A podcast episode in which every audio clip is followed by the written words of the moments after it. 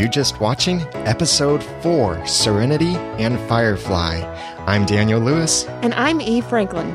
Welcome to the one and only podcast that gives you critical thinking for the entertained Christian.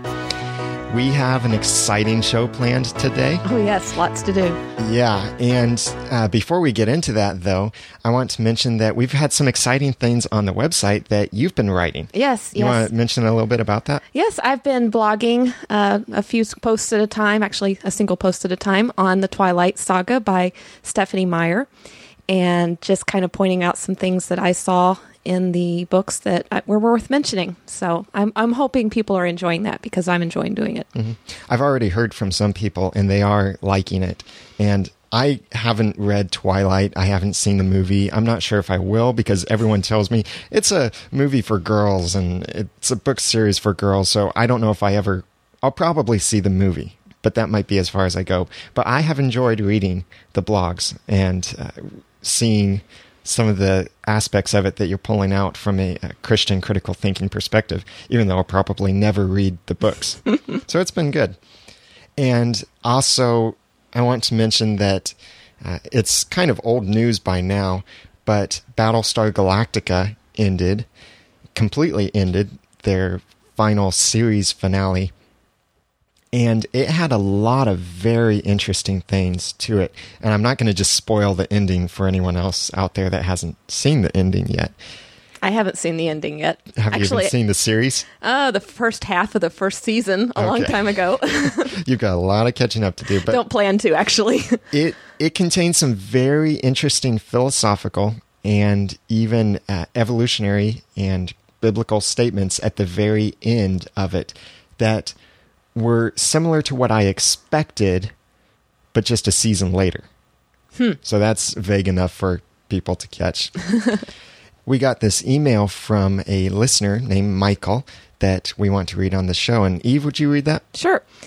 He says, uh, Daniel and Eve, the biggest issue I have with the modern movie industry is that man is the source of his complete redemption. So often we see the same plot line. Problem comes, someone tries really, really hard, and they win or save the world or get the girl or all three. Here is my list of movies that follow that plot line Ghostbusters, Independence Day, the Matrix movies, all the Star, Star Trek movies, and the list goes on and on.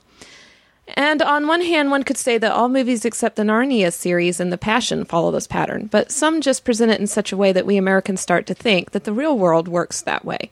I can't think of a single situation in the Bible where trying real hard changed the outcome for the better.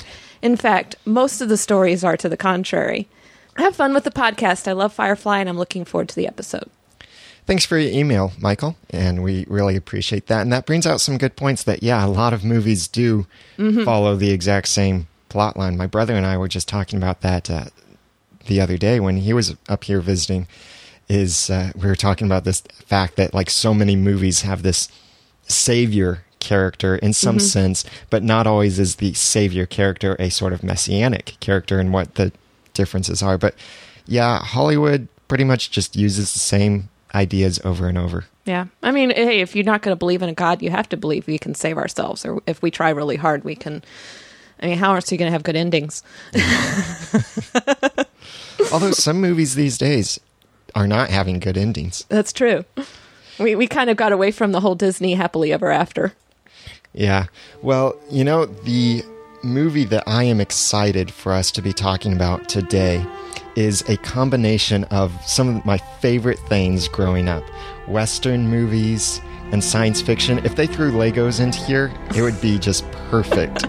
and it's the culmination of the TV series Firefly. The movie was Serenity. Oh, yes. Love this movie.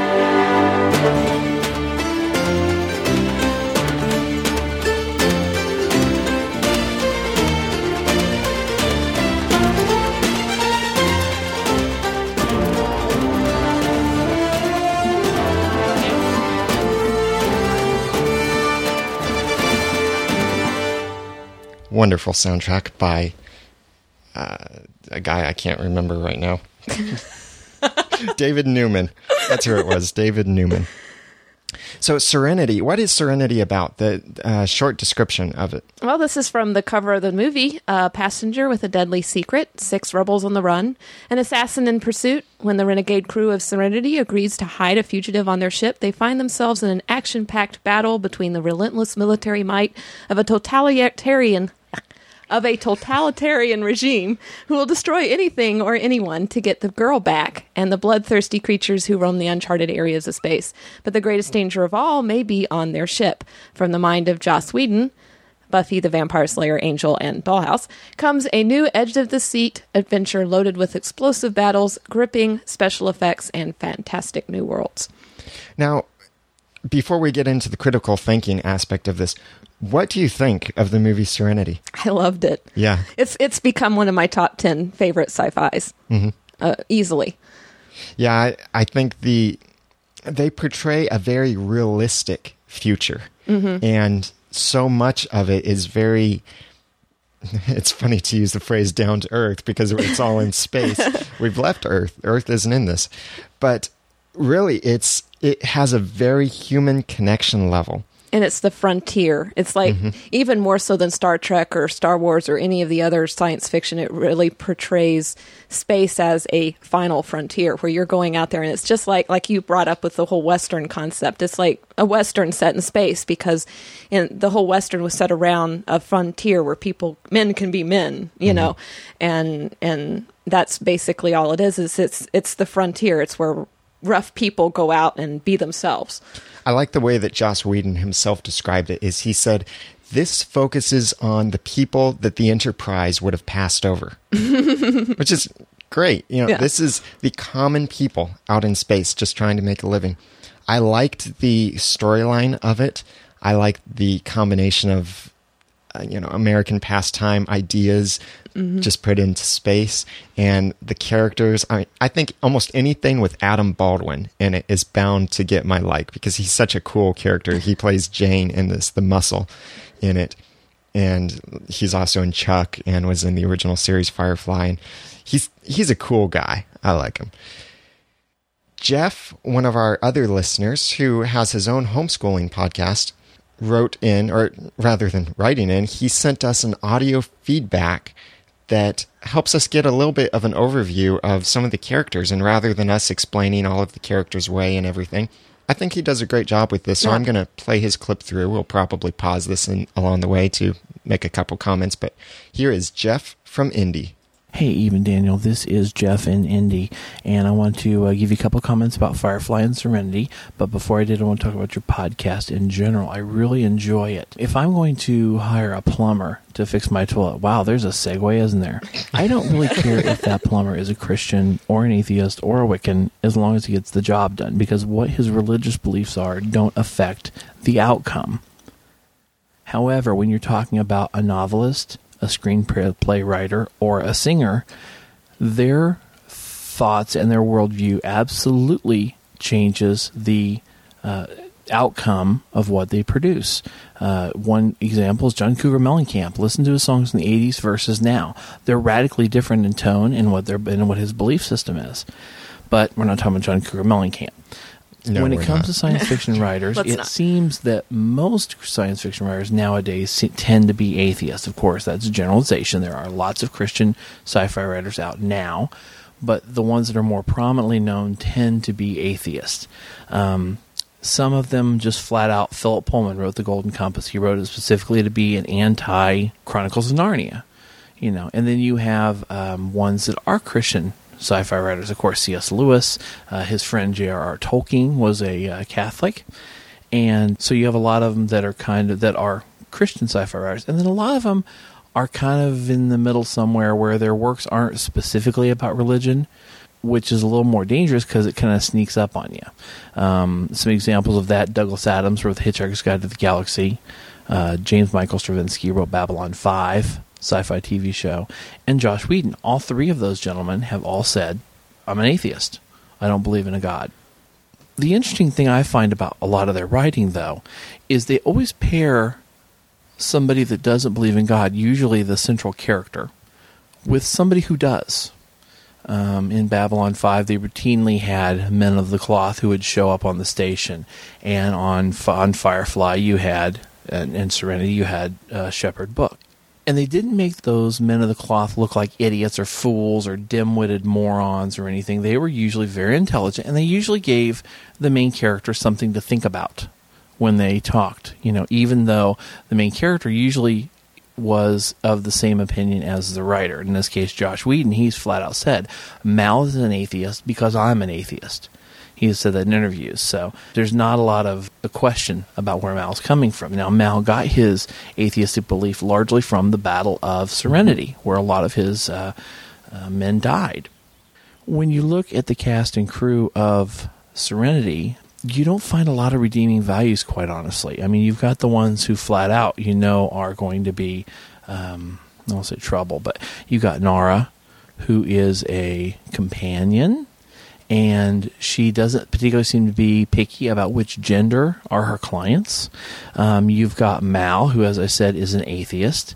You have uh, Jayne, brilliantly played by Adam Baldwin, who is the muscle on the ship even the ones that seem to be the good quote unquote people have their issues. Kaylee has a different side to her that you don't always see, but you do if you've watched all the episodes. And Shepherd Book, even the man of the cloth, seems to have had something in his past that hasn't really been completely expanded on, but it's there because he seems to know too much and he's really good with a weapon. I can tell you that. The only ones that seem to be neutral as far as it goes are Zoe and Wash and Simon and River. Those two couples tend to be fairly neutral when it comes to spiritual beliefs. I don't recall specifically anything they've said one way or another.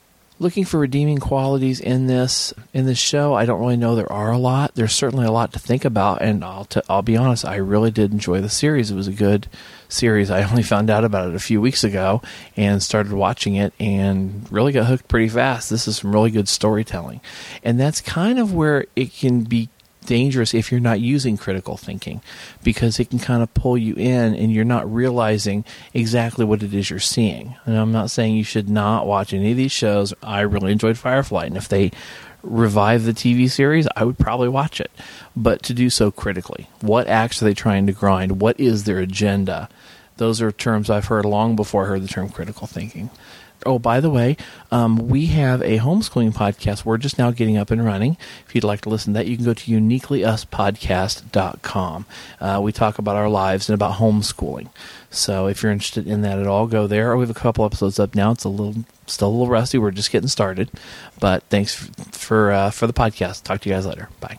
And thank you, Jeff, for that wonderful voicemail. We really enjoyed hearing yeah. your insights. It, yeah, it was long, but I thought he said so many great yeah, things in there. I just and it was such a high quality recording too, oh. because he's got his own podcast studio that he's building up. And thanks for mentioning your podcast there, uniquelyuspodcast.com. I am subscribed to it and I've commented on it because they talk about Legos in it with their kids. and uh, he did a great job of overviewing the characters. So there's oh. not too much more I think we could and, say. And even talking about why we need to discuss this movie, mm-hmm. that as much as we love it, and I, I, think we probably should go ahead and mention on our scoring of this movie, we both gave it a yes. closed eye.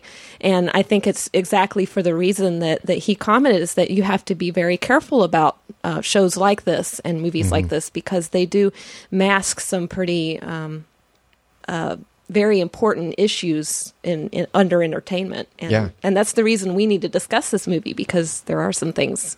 Now, I was surprised that I've seen this movie now.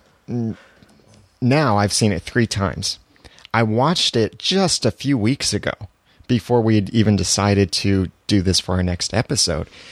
And even then, I was just watching it as entertainment and enjoying it and mm-hmm. everything. And yeah, I noticed a few things here and there that stood out to me, blatant things. Mm-hmm. But then when I actually sat down recently and started watching it to critically think through it, I was amazed. Oh yeah, I took two pages of notes, just quotes and stuff. I know, and I kept pausing it every every other minute. It seemed like, or sometimes even every thirty seconds yeah. with a with a quote. Oh, I got to have that quote, you know. So yeah, there's there's a yeah, lot. Yeah, it, it just shows that uh, it helps us to remember that you know these movies are for entertainment, and we I you know, if you're going to going to be entertained by these movies, that's between you and God of what movies that you will watch and such.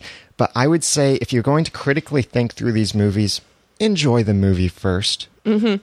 Just you know, let let yourself enjoy it, and then go back and watch it again and think through it critically. Because if you mm-hmm. try and think through it critically the first time, You're never going to get through Yeah. the movie and enjoying but it. But then the more often that you practice specifically mm-hmm. thinking through it critically, asking those questions about it, watching for certain things they say and watching for underlining meanings, the more often you prac- that, practice that specifically, the more easily you'll be able to do that on the fly while you're watching it the first time without even trying to. Mm-hmm. Things will stand out to you much easier. Yes. It's it's developing our senses, Yeah. really. And I think Daniel and I are getting there slowly because we haven't been doing this that long either. So Now, uh, Eve mentioned the scorecard, which we will have on the blog at areyoujustwatching.com, so you can check that out. It will be posted as a separate post because it's so long in itself, but we'll have that linked to from the show notes for this podcast, which will be areyoujustwatching.com slash podcast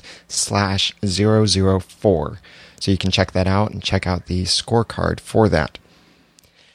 Now, Serenity has a lot of references to religion. yes, yes, and I think part of that is simply because it is a western. It's set in space, and I think um, it seems to me that, uh, and maybe this is way Joss Whedon approaches it is that the simple people, like you commented early, earlier, who are living out their lives on the on the outskirts of civilization, they tend to bring religion with them, and I think that um, a lot of atheists which Joss Whedon is, believes that religion is a crutch. It's something that simple people use to get through hard lives, and and so you see that in these settlements where they visit. Um, that one of the first quotes I have here that I'm going to play is uh, where they're at, at this town on the very outskirts of civilization, and one of the comments they make is about the fact that they are uh, going to do their stealing on a Sunday. We should hit town right during Sunday worship. Won't be any crowds. Okay, so won't be any crowds. That's because everybody's at church. So I wonder who are they worshiping? Now, in the Firefly TV series, we see a little bit more about what this religion is because Shepherd Book, the like priest, the Christian in the movie. Well, I, I use that term lightly. Very Um, lightly, yeah. yes. Um, he has this book that his it's his Bible, and we see several parallels between it and the Christian Bible, and yet we also see several things that aren't parallels and stuff that he's talking about. So it makes you wonder are they saying that like a Christian like religion is the dominant religion? And yet I can't remember now if it was actually in the movie if it was in the extras, but there's a spot where they mention that this is a universe where there's a freedom of religion, Mm-hmm. which is surprising because most futures that most uh, science fiction writers write religion out of it. Yeah, it's just like we evolved past the need for Yeah. religion. And so that's even hit on several mm-hmm. times in Gene Roddenberry's Star Trek series, mm-hmm. the whole everything there. That several times they point out that man has grown past his need for religion. right.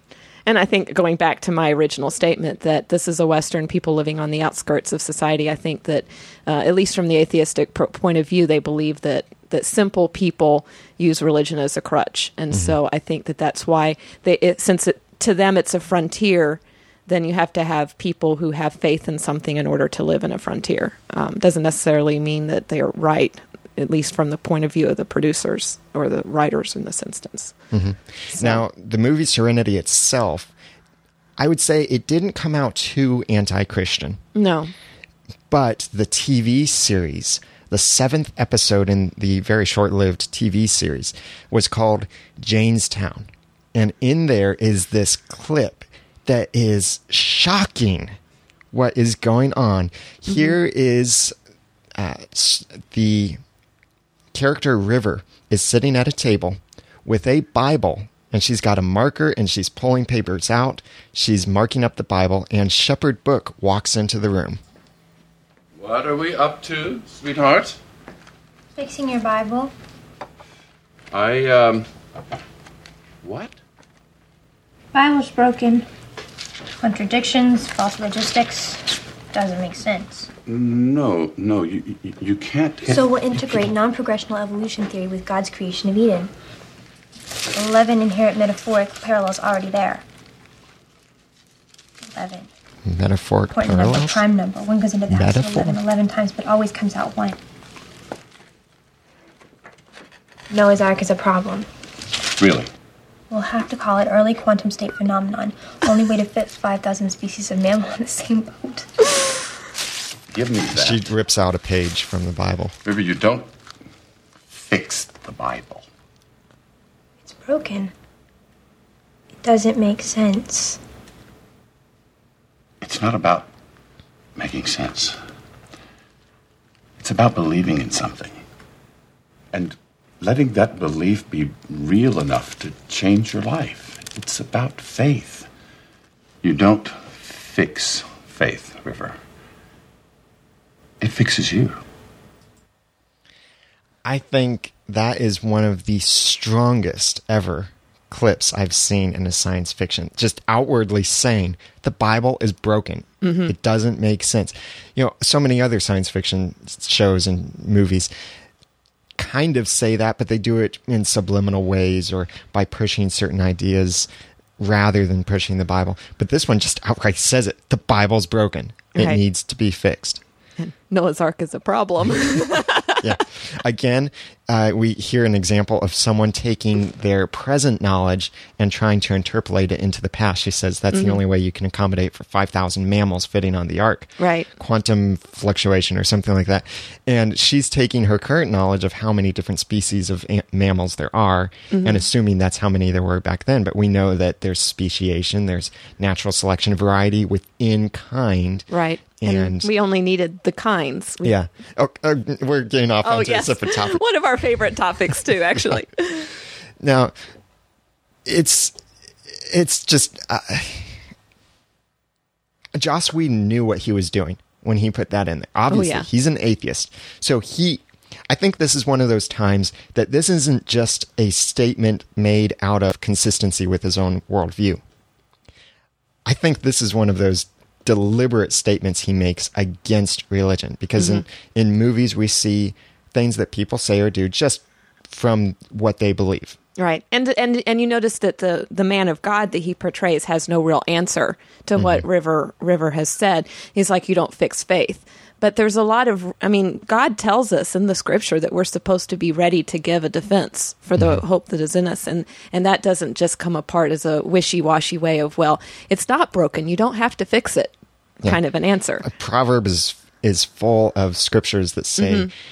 the fear of the Lord is the beginning of wisdom and knowledge, and knowledge of the Holy One is understanding. And it's obvious throughout Scripture that God wants us to think logically and think uh, correctly, and to have an answer for these things, not just to say, "Oh, it's just faith." Right. but to have a reason behind our faith. And we as Christians do. We have the Bible that is logical. God is the origin of all logic. And some people will disagree. And I know we got a letter from someone that said that they disagree with that. But we're going to say right here God is the author and origin of logic. Without God, there is no. because order. without God, there is chaos, and, Yeah. you, and logic is not a, a product of chaos. So, in order to think logically, we have to have order, and God is the God of order. And we're going to see that in some of the characters that we mm-hmm. will discuss in a little bit. But you caught something else that completely, I missed it totally. yeah, it's kind of a biblical reference. It it I, it just blew my mind that it was even in there, and uh, I had to go back and grab the quote. So listen and see if you guys catch it. There. Toss me my 30 coin. I got a news way for you. Okay, just to give you a point of where this is, this is Mr. Universe, and this is the operative has come, and uh, Mr. Universe has told the Serenity crew to come on. He's ready to send off their little message for him, and the operative is off screen. And when the message is over, he says, "Toss me my thirty coin." So Betraying his friends. he betrayed his friends For for, 30 thirty coin. pe- for thirty coin, thirty pieces of silver. yeah. Sound familiar? Hmm. Yeah, that I completely missed that going through. And that you point that out, that's like, whoa. cool, but interesting. yeah. Now, you know, I mentioned that Serenity is a very realistic, like science fiction movie, and I wanted to talk about this briefly. Is how realistic it is. Now, obviously, well, maybe it's not obvious to some, but the the concept of traveling from planet to planet and traveling over the universe and these great distances, it's impossible. Right. It is physically, scientifically, everything is makes it impossible to travel at the speed of light or faster than the speed of light. Sorry if that disappoints you. Yes. So, that aside, though, I think many of the concepts that we would label as science fiction in Serenity are actually quite plausible. Because consider, for example, what this science fiction is lacking that almost all other science fictions have. There is no artificial intelligence taking over the world. Right. There's no aliens. Yeah, no aliens at all.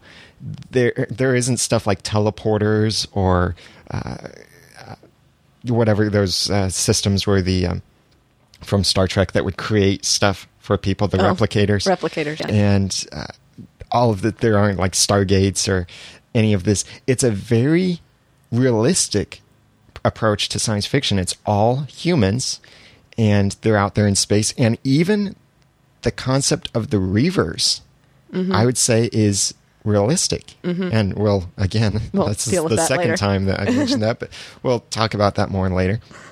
But I do want to bring up a couple things that uh, I have to question their realism is the idea of terraforming. We see this in uh, Star Trek, one of the movies, Star Trek, and uh, we see it in the Star Trek Mm-hmm. Making series. planets. yeah, Uh, making planets habitable. Um, I know that um, just in in you know what little investigating I've done into it, I'm not sure that there are planets out there that are inhabitable. I mean, terraforming requires creating a, an atmosphere and putting plants on and that kind of stuff. But a planet has to be so perfectly spaced from the sun. Mm-hmm. It has it, it. It's not just the condition of whether you have an atmosphere. It has to do with the distance from the sun, um, what kind of orbit it has, what kind of satellites it has. All of those kind of things have a lot to do with whether a planet is inhabitable or not. And what research has been done so far, I'm not sure they've ever found a planet that would be inhabitable. Yeah, the closest thing would be Mars. Mm-hmm. And personally, I think we will have a base on Mars. Now, not like in the next couple years, but if Would take that long to if get the there. world doesn't completely end, you know, then I think I don't think it's outside the realm of plausibility to think that someday we might have a base Mm-hmm. on Mars. But I don't think we could terraform an entire planet. Mm-hmm. The the process of creating an atmosphere now that I don't think that's really something we could do. Yeah, sure, we might have the the a way of doing it someday. You might be able to create the gases for an atmosphere, but whether Right. the planet could hold the atmosphere because it has a lot to do with the magnetic balance Yeah. of the planet. The There so many there's so many things. I mean, it's like our planet holds its atmosphere due to certain special you know particularities about our planet that holds an atmosphere. I mean, you Mm-hmm. can't just go and throw gas at a planet and, and it's suddenly, oh, I've got an atmosphere. You know, Now, I want to ask you a question, though. Philosophical question. Should we populate other planets? Is it in God's command to man? it's to part of creation. I Yeah. mean, if we were able to find a planet that was inhabitable, which I doubt, but if we were able to find a planet that was inhabitable, I think that it would there would be no theological problem with doing so. Now, uh, one of the Christian speakers that I really highly admire, Bill Jack, actually believes that it is part of God's command for us to populate other planets. Now I look at scripture though and I see Genesis 1:28, God blessed them and said to them be fruitful and multiply and fill the earth and subdue it and rule over the fish and it goes on. I I believe that man has dominion over creation. Mm-hmm. That's obvious in what God commands man and, and other things that God says. But I don't think necessarily that God commands us to go out and populate. The premise of Serenity, and in fact, let me just play the opening clip from Serenity. This is at the very start of the movie. It starts off with this. Earth that was could no longer sustain our numbers. We were so many. We found a new solar system, dozens of planets, and hundreds of moons.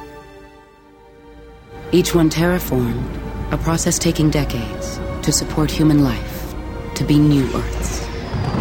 The central planets formed the Alliance. Ruled by an interplanetary parliament, the Alliance was a beacon of civilization. The savage outer planets were not so enlightened and refused Alliance control.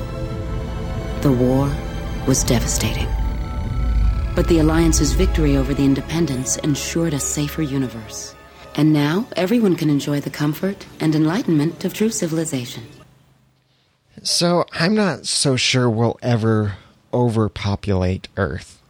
A lot of people want us to think so, mm-hmm. but we're a long way from it. Now, Serenity takes place in the 26th century. So if Earth lasts until then, if God doesn't bring in the new heavens and new Earth before then, then yeah, we might be in a situation where we're overpopulated, or maybe not. That's, We'll see. That's- a long time. Yeah.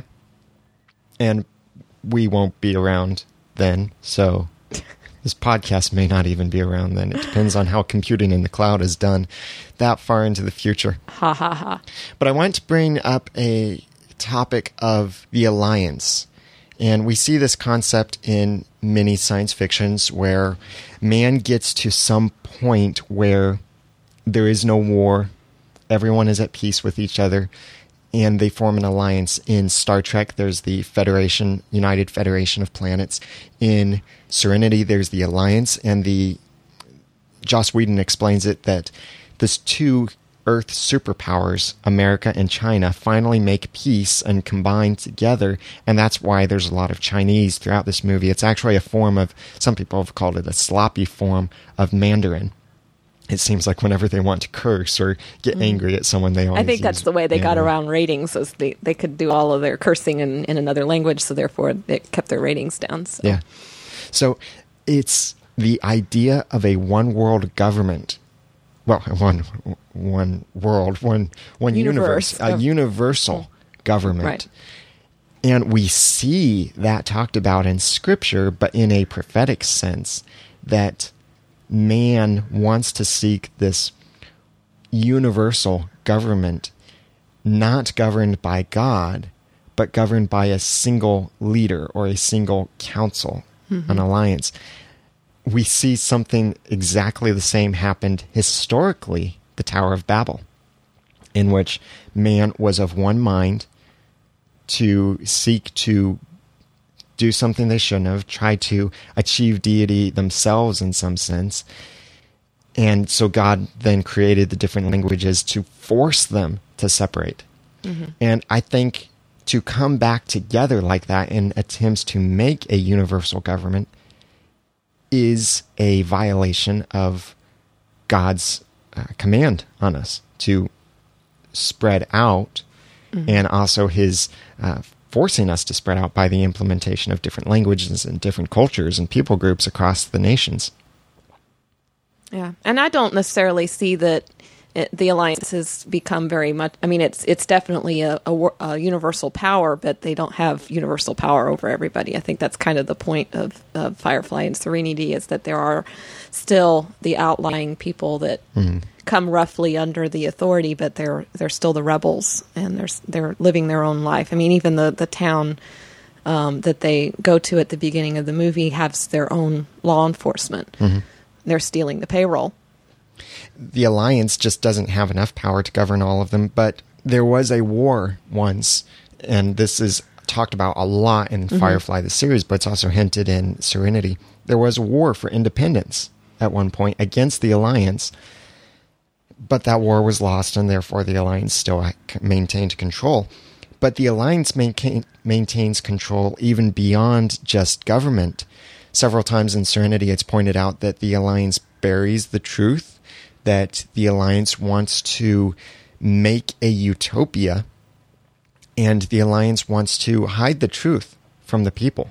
And that's not what government should do, especially a universal government shouldn't be trying to hide the truth from people. Now, the main thing that you wanted to talk about in this is some of the the uh, the deeper aspects of the characters. Yeah. I really felt like the the main one of the main themes, at least in the movie, had had to do with belief. I mean, so much of the the characters were were it, almost every character had something to do with belief in the movie, and um, uh, the operative himself at the very beginning, you you see him talking about you know wanting to make a better world, and and that is his belief through the whole um, the whole movie, and and then in that context, you see um, people describing him as a believer or talking about belief. So I just wanted to very, you know, quickly um, just break this down a little bit. Um, one of the characters in and our uh, commenter Jeff had commented that Mal is patterned after Joss Whedon as an atheist, and I found that fascinating that he said that because when I looked at the movie, Mal was the most directionless person in the whole movie. He has no foundation for anything. He he goes where the wind blows him. In fact, he even says that. I got no rudder. Wind blows northerly, I go north. That's who I am. Okay. So, guess what? Scripture has a lot to say about things like that.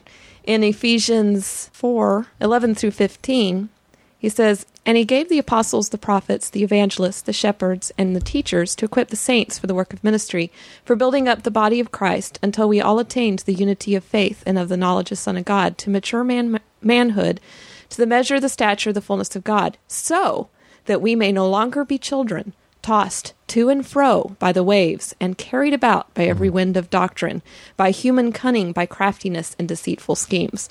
So we are given teachers to keep us from being people who are tossed by every wind of doctrine. But atheists have no teachers, they have nothing they truly believe in, and so therefore they are uh, sails in a windy sea, basically. They're just going everywhere and they don't have a rudder. I mean, he says himself he doesn't have a rudder. He's, yeah, if you don't have an absolute standard, well, that's what he's saying. Yeah, Yeah. His, his rudder or lack thereof is an absolute standard. He doesn't have one.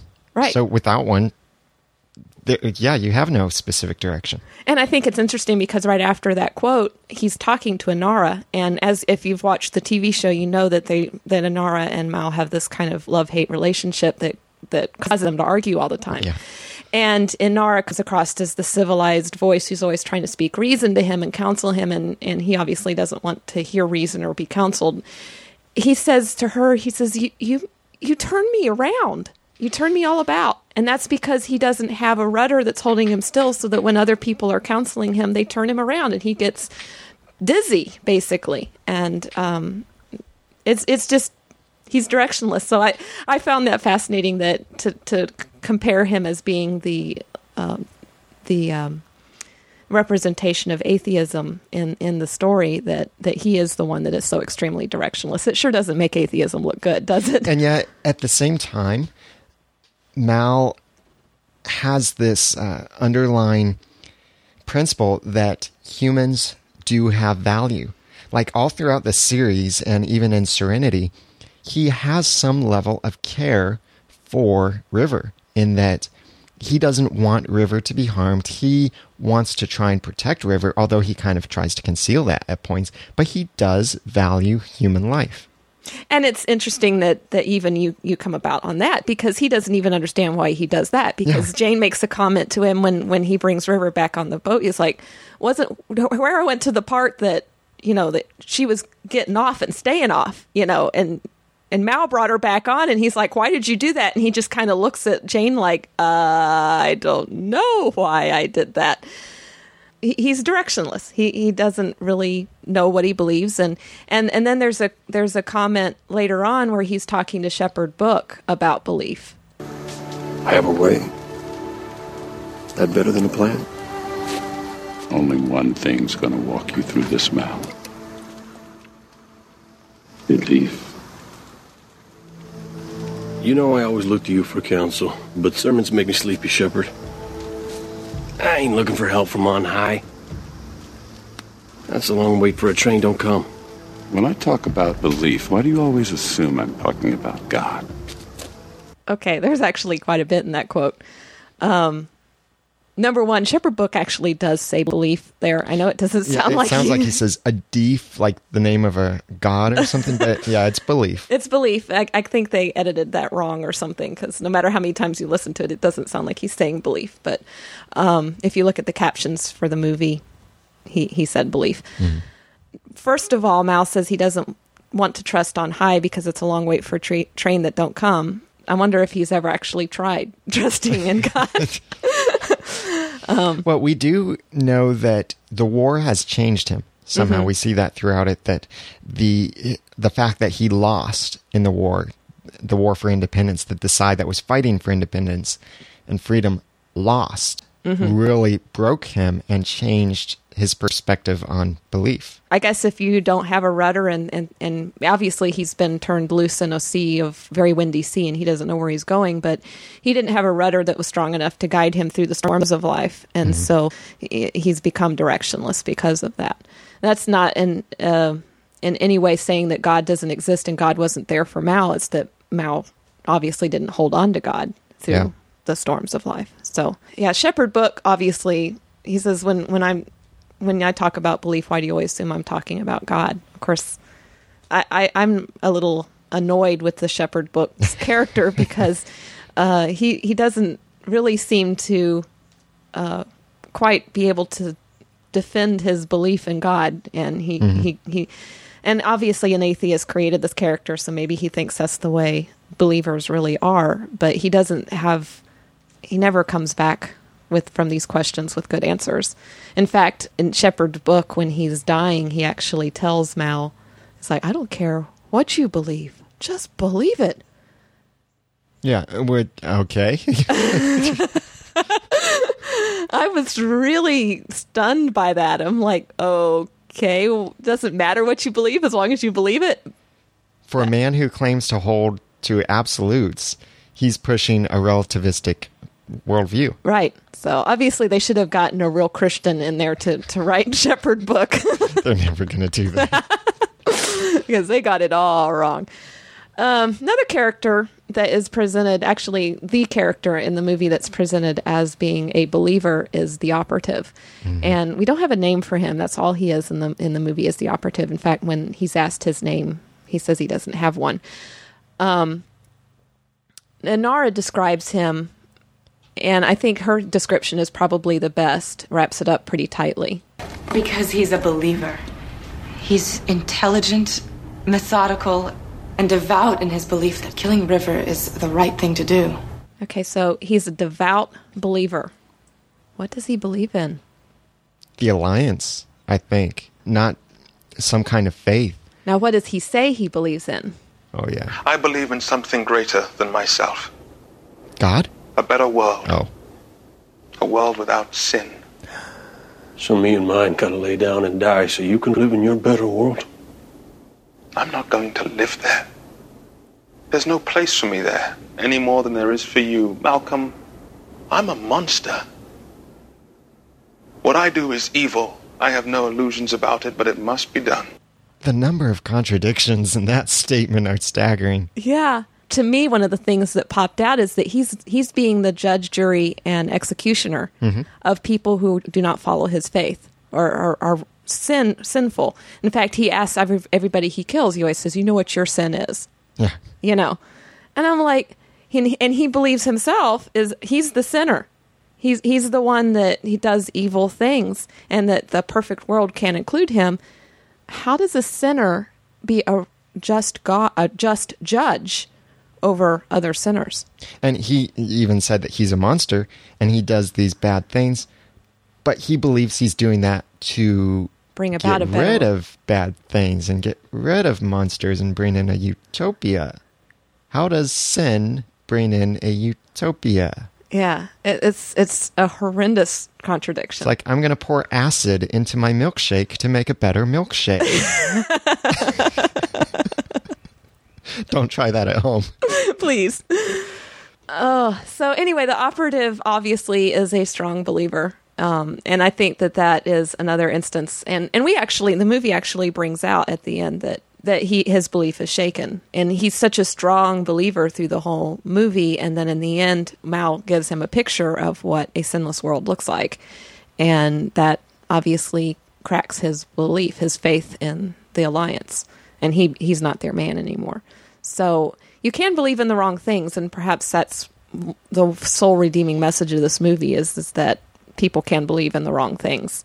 And I say that as a redeeming that's a redeeming message because we have so many people in the world who believe things. And in, in our relative world, they believe, oh, as long as you believe something, Yeah. you're okay. Just believe it. Just believe it. Yes.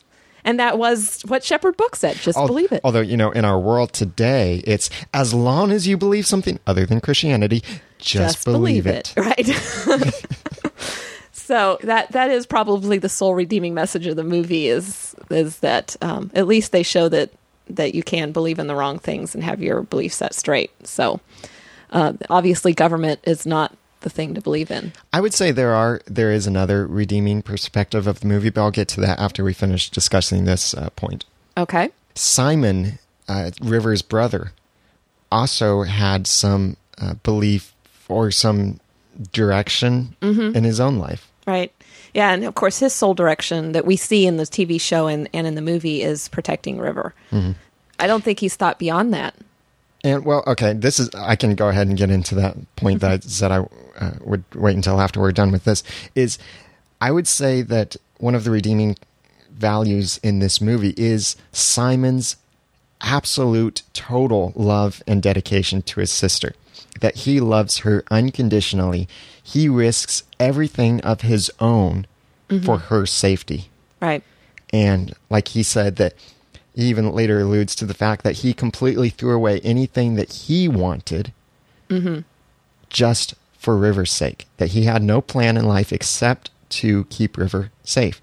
That that total dedication, that commitment of love to his sister, I think is a redeeming quality in this movie.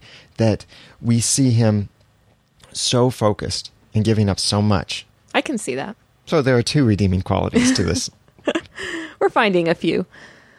Uh, there there are lots of discussions about direction in the movie, and uh, I thought it was also interesting when when they are arguing over uh, having River on board that it's uh, Wash who's, who comes up and says, We're flying a lot blinder than usual here. We need to get our bearings. I think we need to talk to Mr. Universe. "Okay." So instead of when we're flying blind, uh, who do we go and talk to when we can't find our bearings? God, no, Mr. Universe. Mr. Universe, yeah. which is like a character that supposedly knows everything and he he's so prideful in that fact that he sees the signal and Mhm. he even says There is no news. There's the truth of the signal. What I see. And there's the puppet theater, the Parliament jester's voice from a somnambulant public. and then he adds you can't stop the signal which Mhm. by the way is the website for Serenity the movie you can't stop the signal.com I think Yeah, that was when the fans tried to keep it going. oh really Yeah, I think so. That's where they, uh, where that came from. so he And he there's also he also has this quote. I think this is good too. Everything goes somewhere, and I go everywhere. They're really presenting Mr. Universe as being very godlike. yeah and calling him Mr. Universe Yeah. Uh, yeah it's it's kind of crazy in that sense that they portray so much that there isn't direction and such and then here's this guy that like knows everything, Everything. and is very godlike And of course, he's the one that plays the Judas card and and and gets yeah messes things up and then though he tries to redeem himself in the end by leaving a secret message Right. for mal which the operator heard too. He ought to have had it, should have made it where it only played for Mal. He was dying. I guess he didn't have much time. Yeah, it's hard to think through these things when you die. Well, you know what?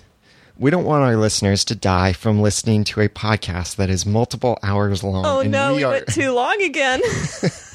we get into these things and it shows our passion for these movies. And that's Mhm. something that one of my new friends, Jeff Roney of RoneyZone.com, mentioned recently when uh, he mentioned us in Mhm. another podcast that he said that he loves that we love the movies and we enjoy the movies. We're not Mm-hmm. Right. just here ripping the movies apart and saying the stuff that I noticed certain other uh, Christian movie reviewers totally don't like certain movies at all or like Mm-hmm. any movies at all. But we enjoy this movie and so we can get into it and we talk about it and of course this is our passion of viewing things through a biblical worldview Mhm. so we can go on and on and we're not going to try and do that much longer because we're going to need to break this up into two parts again Sorry, folks. so let's go ahead and wrap this up and i just want to remind you that if you're not subscribed please subscribe through the website there are lots of ways to do it pick one that works for right. you Yes, and don't forget to donate. yeah, uh, we would love your support. Help us upgrade our equipment. Special thanks again to Michael, who recently uh, supported us with a donation. And we do want your comments too. Yeah, so much more valuable than donations, as we would love to hear your feedback. You can call us at 859 353 4332. Leave a comment on the website, areyoujustwatching.com slash podcast slash 004, or you can email us at areyoujustwatching.com. We love to read your comments or even hear them. Please, the the audio ones are very nice. Yeah, send us that too, uh, like Jeff did, that he Mhm. recorded it in his own studio. And also, if you want to follow us on Twitter, you can follow the show. Are you just watching? That's twitter.com slash are you just watching. And there, because of the limitation, it's just the letters are you and then the words just watching. I'm on Twitter as twitter.com slash the ramen noodle. And I'm Eve Franklin on Twitter. Yeah, when you're on it. Yes, I'm trying. I'm trying. So, thank you very much for listening. We hope you'll join us again next time as we continue this discussion of serenity, and we'll end up just picking up where we left off. Right. So, for now, I'm Daniel Lewis. And I'm Eve Franklin. Thanks for listening. And don't just watch. Are You Just Watching is produced and sponsored by D. Joseph Design at djosephdesign.com. The opening vocal talent is thanks to Mariah.